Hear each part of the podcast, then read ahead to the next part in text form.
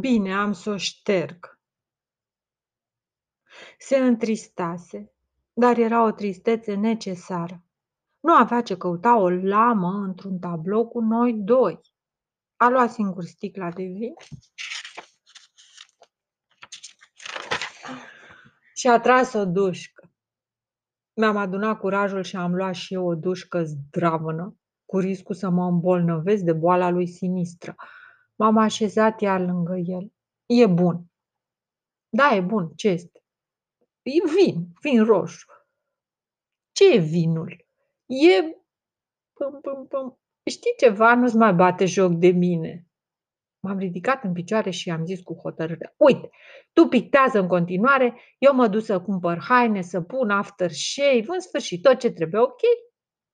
Nu, să nu faci prostia asta. Te implor să nu faci prostia asta. Ascultă, vrei să fii iubitul meu? Da, păm, păm, păm. Da, vreau să fiu iubitul tău. Dacă mă explici și mie ce... Păm, păm, păm. Lasă asta, o să-ți explic mai târziu. Bun, deci dacă vrei să fii iubitul meu, trebuie să accepti toate astea. Bine, dar... Păm, păm, păm. Dar nu ești venită din cer de sus, din palatul de cleștar, rochia ta aurie? Păm, păm, păm.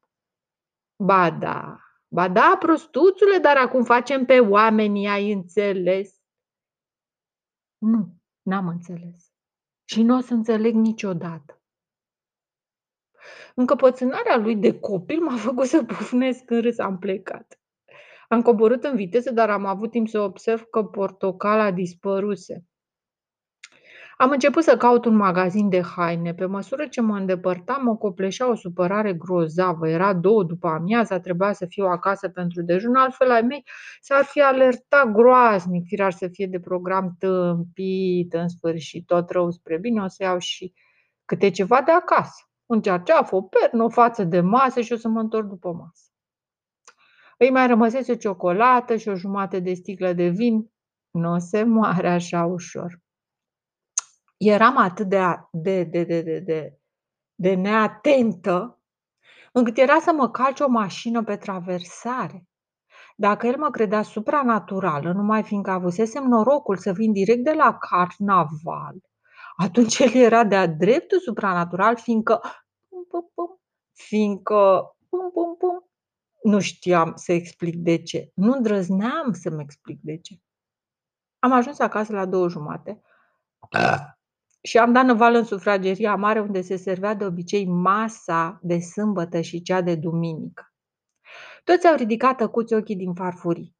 Mi-am cerut scuze, dar simțeam că nu îi pot convinge de nevinovăția mea. Erau distanți și amețiți și amoțiți, ceea ce mă făcea să mă simt și mai responsabilă pentru mine pim, pim, pim, și pentru el. Am mâncat în grabă, fără să disting prea bine felurile savuroase și sofisticate. Împărțeam în gând fiecare în bucătură cu el. Asta e înduioșător, nu? Mirându-mă că am luat gluma așa în serios, după masă am aruncat grăbită în dormitor. Am urcat. Fără să-mi pese ce vor crede despre mine, am scos din șifonier o geantă de voiaj, cea mai mare, și am umplut-o aproape cu lenjerie și nimicuri. Băgasem și cămăși de ale mele de noapte. Vreau să trăiesc cu el, să fie o relație definitivă între două făpturi îngerești exilate în mod cirlă. Vreau să sufăr.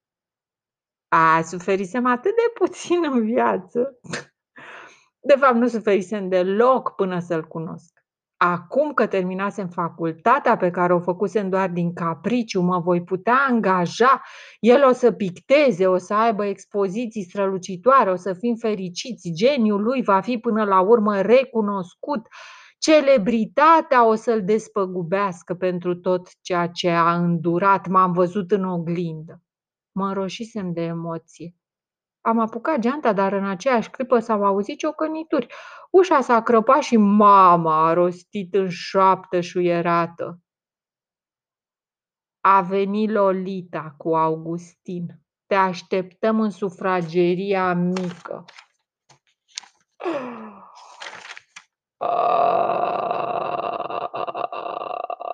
Fusese prea agitată ca să observe geanta încărcată și atitudinea mea. Maschi, monosi nervoasă și amărâtă. Lolita era nașa mea, iar Augustin, viitorul meu presupus, logodnic.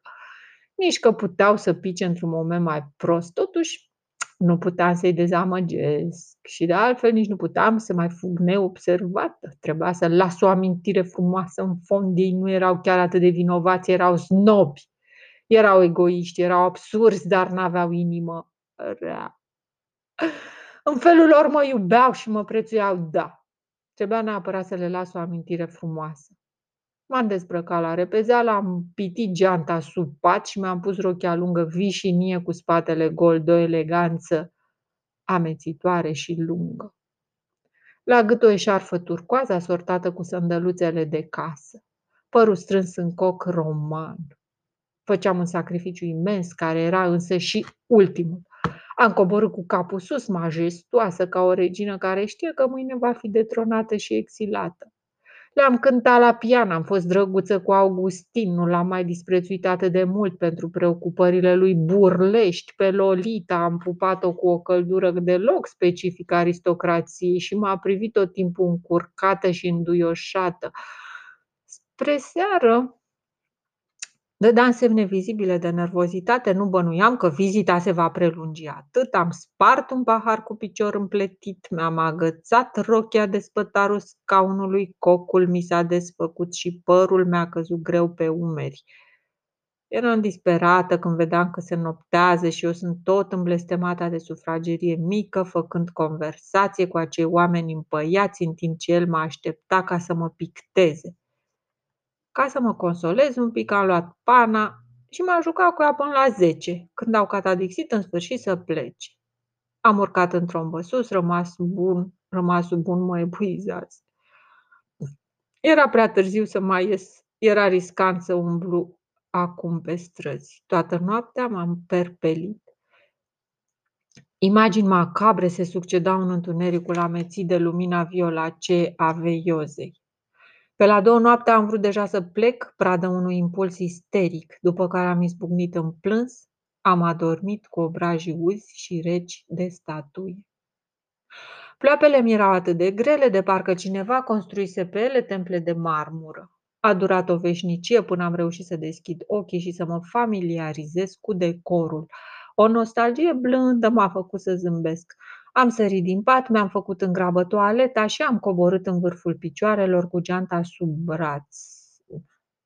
Pe stradă am luat-o la goană. De-abia peste o jumătate de oră m-am oprit să mă odihnesc pe pragul înalt al unui anticariat.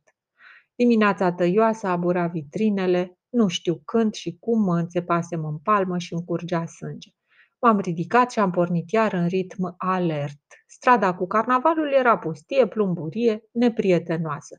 Gâfâiam, geanta devenise grea ca un bolovan, mă usturau călcâiele, am zărit clădirile renovate care sclipeau impunător în razele piezișe ale unui soare generos, am început să tremur din tot corpul, mergeam cu capul plecat, înaintam greu, am depășit primul bloc, bloc gălbui și am rămas pironită locului. Între cele două imobile nou-nouțe și arogante nu se mai afla nimic decât un spațiu proaspăt săpat și două cazane de gunoi nou-nouțe de plastic cachi. Din pământ ieșeau aburi. Vrăbile ciuguleau de zor, înfigându-și cu lăcomie ciocul în la brazdei.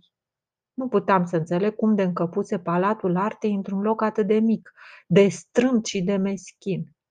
Fusese posibil una din acele minune dilitare, care nu admit explicații sau justificări.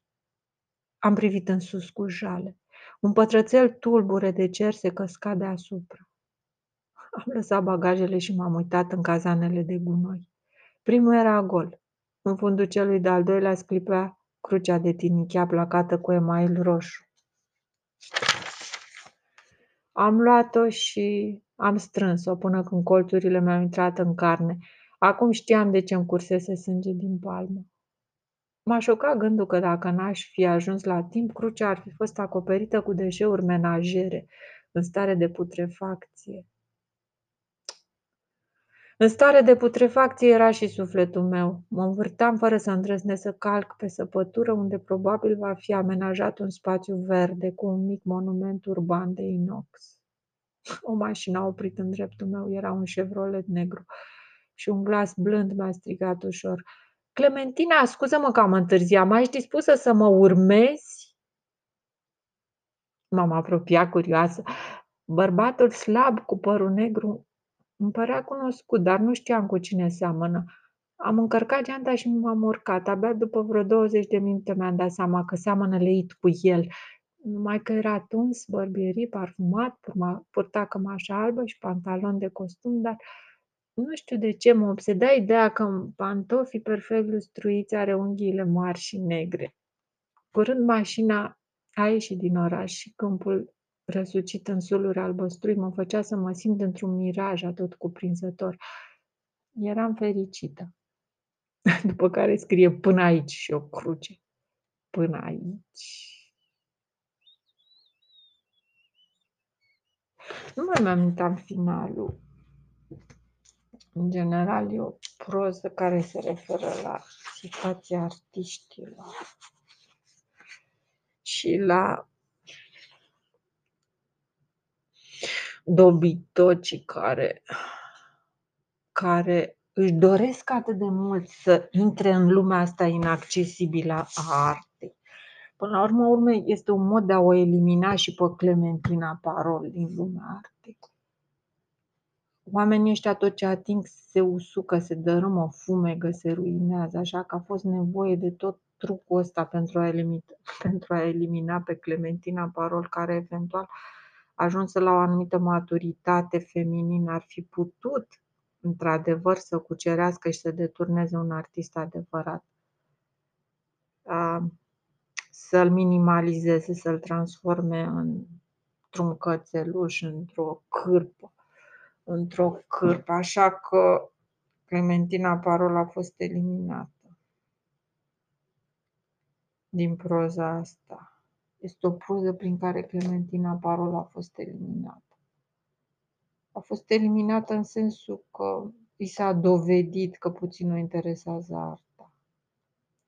Și toate trucurile și tot, tot, tot, tot, tot, tot fabricantul ăla de iluzii tot fabricantul ăla de iluzii a eliminat-o, care probabil mai eliminase și alte femei și era cazul ca el să se căsătorească și a zis, bă, frate, hai să fac ultima poantă, ultima eliminare, o elimin pe Clementina Parol. De ce tocmai pe ea? Pentru că în momentul ăla Clementina Parol ar fi putut să devină o îngeriță în tenis, o, o ființă, una din ființele astea care nu mai pot fi oprite, frate, care încep să târască după ele tot felul de, de suprafețe false ale realității și să descopere tot felul de răni ale umanității, tot felul de, de răni. Era într-adevăr o persoană care ar fi putut să se întrebe de ce este Palatul Artei atât de jegărit, de ce trăiește astfel de ființe acolo în Palatul Artei? De unde și până unde sunt aceste fantome? De ce, de ce sau de ce se încăpățânează să, să facă artă omul sau acești oameni care n-au niciun beneficiu? De ce ar putea să Palatul Artei mi s-a părut când am scris o proză foarte bună nu, nu proza în sine, că proza în sine întotdeauna este ca o haină, poate să cadă bine, poate să pice prost, e ca o haină făcută pe întuneric, pe bune. Cum croiești pe Poți să croiești pe întuneric o haină? Bă, e greu. E foarte greu. Așa este. Cam asta e diferența între ceea ce vreau eu să exprim și ceea ce reușesc să exprim. Mi s-a părut bună pentru că știam cum este corpul dinăuntru. Un corp din ăsta un corp de artist. Corpul de artist e ceva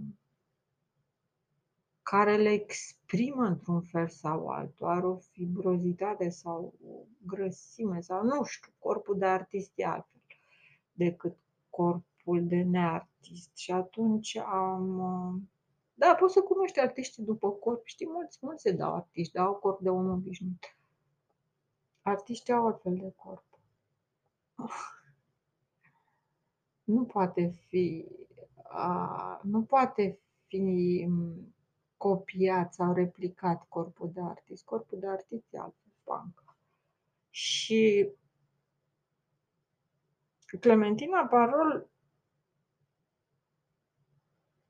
era în stare să înțeleagă ce corpul de artist a fost cât pe ce,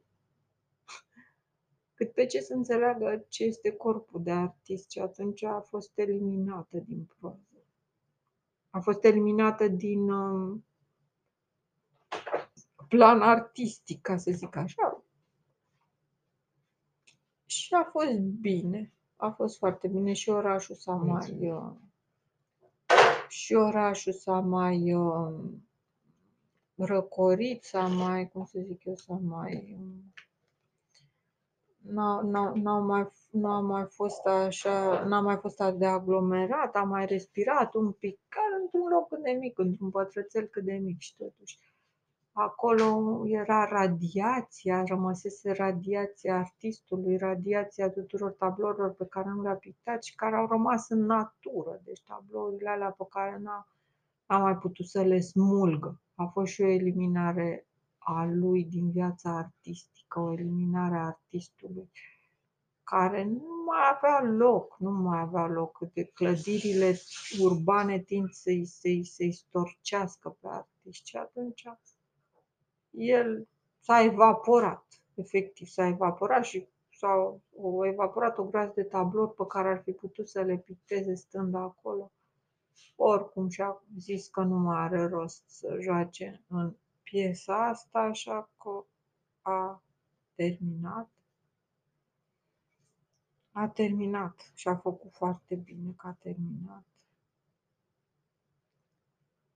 Um, a rămas un loc unde poate să crească în orice anotimp florile arte ca niște imagini, așa, ca niște tablouri să țâșnească din pământ, ca niște arteziene de artă, ca niște imagini ale, um, ale inefabilului, ale imposibilului, surprins în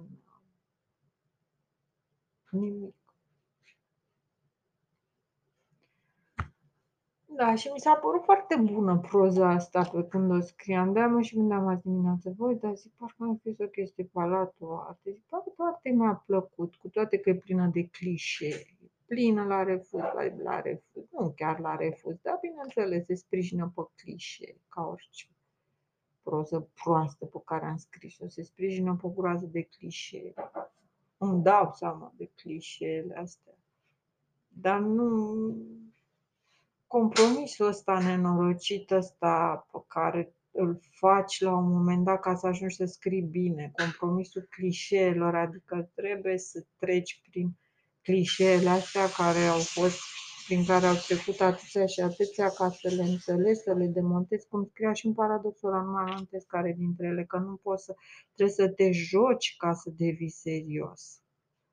Trebuie să reușești să demontezi, să, să le folosești efectiv, să știi unde să le pui, că e și asta o minimă cunoștință de, de persoană care scrie să scrie, să știi exact unde să folosești clișeele, să le folosești bine. Eu am foarte multe clișee pe care, fără să vreau, le foloseam, dar nu, nu poți altfel, pentru că ești inundat în lumea artistică, din stânga în dreapta, sus, jos, ești inundat, sau să zic, din trei părți, ești inundat din trei părți cu clișee. Și atunci tu pornești de la premiza sau arta se sprijină pe clișee și nu ai cum să faci artă fără să uh, înțelegi ce înseamnă un clișeu și fără să descompui un clișeu atât de bine să-l demontezi, această jucărie artistică numită clișeu, să o demontezi în așa fel încât să poți și tu uh, mai târziu să construiești ceva asemănător cu un clișeu, care să aibă o structură de clișeu, fiindcă altfel nu funcționează. Arta nu funcționează fără să aibă structura unui clișeu. Și atunci, um, ce înțeleg eu prin clișeu? Eu prin clișeu înțeleg o sumă, o sumă a trăirilor umane la un moment dat. Deci momentul este același, să zic vârsta de 23 de ani. este cam aceeași pentru toate fetele, femeile care devin femei sau care au încă tendința asta de a accepta arta. Pentru că ulterior, o, în general, femeile pierd foarte repede uh, tendința de a accepta arta, se rigidizează enorm. Uh, probabil nu le face bine. Bărbații păstrează mai mult ideea asta de artă, femeile mult mai puțin. Și clișeul este momentul ăsta um, universal, să zic, momentul uh, sentimentului universal, la 40 de ani, la 35, la 80, la 79, la sau în fața unui pom, în fața unui bărbat mișto, în fața unui artist sau în fața unui non-artist. În speță aici în fața unui artist multe sau în fața unei persoane sărace sau care, pe care o consider săracă, pici în plasa. Deci sunt tot felul de, sunt clișee foarte concrete aici. Clișee adică momente comune. Astea sunt clișeele pentru mine. Sunt momente prin care toți oamenii trec. Ei, de aici, de la folosirea clișeelor până la a-ți face propriile tale clișee care corespund clișeelor generale, cam de asta este trecerea între a practica scrisul și a inventa scrisul. Eu practicam foarte mult scrisul și numai în puține ocazii, deși aici sunt câteva fraze care, într-adevăr, sunt câteva fraze, n-aș putea să le spun, care, într-adevăr, conțin germenii unui scris original. Uh, și care, într-adevăr, mi-au plăcut la un moment dat, bineînțeles într-o proză de genul ăsta. Um, care ar putea fi frazele astea? Știu că la un moment dat am văzut un, una și mi-am dat seama, zic, bă, asta e o frază bună. Dar nu mai găsesc. Nu le găsesc, că nu e așa de ușor să le găsești. Sunt puține, am găsit două, trei, una bună și două cât de cât acceptabile. Am găsit și un pasaj, de dialoguri. Eu la dialoguri am fost între dia- dialogurile, dacă ar fi să spun așa ceva, sunt punctul meu foarte. Dialogurile au, dialogurile mele sunt vii, au forța asta neașteptatului care se dezvăluie brusc. Deci asta este uh, importanța unui dialog între două persoane sincere, de a dezvălui brusc uh, identitatea, de a dezvălui brusc intimitatea, de a, de a deschide brusc o ușă în interiorul tău. O replică. O replică între două persoane care ajung să vorbească același limbaj, care sunt dispuse să meargă împreună mai departe. Și în momentul ăsta, la așa ceva și îmi și face o plăcere deosebită. Deci când scriu dialoguri, intru în altă stare. Din cauza asta am scris și piese de teatru. Eu când intru în dialog e cu totul și cu totul altă stare. Să scrii dialoguri. Dintr-o dată ți se limpezesc, ți se limpezește în minte o dualitate care este tot a ta, dar dintr-o dată devii bipolar în dialogurile astea, că la dialoguri mă refer dialoguri cam între două persoane, nu fac.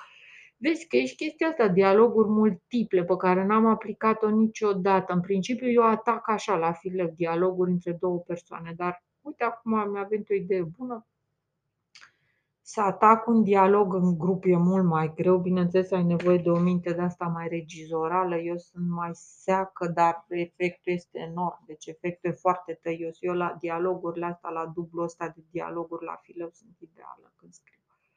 Fac niște dialoguri care întotdeauna stau în picioare, orice ar fi și orice n-ar fi și am apreciat și în proza asta, am bucăți de dia- dialogurile mele, bă frate, dialogurile stau în picioare, n-am cuvinte dacă e o parte bună în ceea ce scriu, sunt fucking dialogurile. Bă, astea stau, nu glum. Uh, se demarcă și sunt reprezentative, reușesc, am chestia asta fantastică, talentul ăsta de dia de al dialogurilor. A, și al deschiderii neașteptate a unei portițe asupra intimității mele, când nu se așteaptă cititor, de la, la, la, la, totul e adormit, totul e clișeisit dintr-o dată. Deschide o ușă așa, cu o radiație care și pe mine mă miră. Deci, într-adevăr, când scriu, nu pornesc de la premiza de la premizele astea tehnice, niciodată. N-am nici cea mai vagă premisă tehnică. E bucuria pură de a scrie, necesitatea de a scrie, dorința de a scrie, um, mâncăriciul în palmă de a scrie. Și cum apucă mâncăriciul ăsta de a scrie, bă, nu, acum am ajuns să controlez mai bine, adică acum îmi dau seama când pot să scriu și când nu pot și nu mă alertez. Nu mă alertez, îmi dau seama că totul este doar uh, culegere de material și că voi scrie și uneori îmi dau seama că n-am puterea să mă apuc de, de o nouă prosă. Ca să mă apuc de o nouă prosă sunt atât de multe chestii care intră în, în bă, e groaznic să fii scriitor profesionist, cum mă consider eu. Deci ajungi la, uh, ajungi la problema timpului, la problema mobilizării tale. Te automobilizezi și nu vrei să ratezi și atunci ceva îți spune, bă, nu te mobiliza astăzi, nu te mobiliza mine, dar același ceva îți spune, stai liniștit că o să scrii până la urmă și o să scrii cum îți place și cum trebuie și o să iasă foarte bine. E, înainte nu aveam chestia asta cu o să iasă foarte bine, e momentul sau nu e momentul. Scriam non-stop, aveam momente când scriam, dar nu de genul că, vai, trebuie să scrim fiecare. Nu. N-am aplicat-o nici pe asta niciodată. Am avut momente când scriam, momente când stagnam, eu până să încep să scriu ca lumea, adică acum câțiva ani nu am, n-am avut uh, ideea sau o continuitate foarte mare. S-a produs în etape, așa ca niște dilatări din astea foarte dureroase, după care mă odihneam, uitam, nu există scrisul, nu știi să scriu. De fapt, totdeauna mi-a zis că nu știu să scriu. Asta nu există scrisul, lasă-l dracului, dan, dan, dan, dan. După care iar izbucnea. Se stingea de tot, eram ca o pisică, încercam să acopăr tot șarul, să-l las acoperit, să nu mai este, gata, nu mai este. După care, și îmi părea și rău că scriu și că am o groază de argumente ca să nu scriu și că de ce scriu, de ce scriu, de ce scriu și nu înțelegeam de ce scriu. După care iar scriam. Hodorogea așa câte o chestie mă, mă, mă, mă, mă împingea. Sunt câteva momente din astea memorabile când am scris câte o foiță de hârtie așa dintr-o împinsătură foarte... Erau momente când am scris proze de astea dintr-o bucată, cum a fost un om, cred că singura, cea mai bine închegată, cea mai bine um, cu o structură cea mai complexă care poate să vină vreodată așa hodoronca tronca.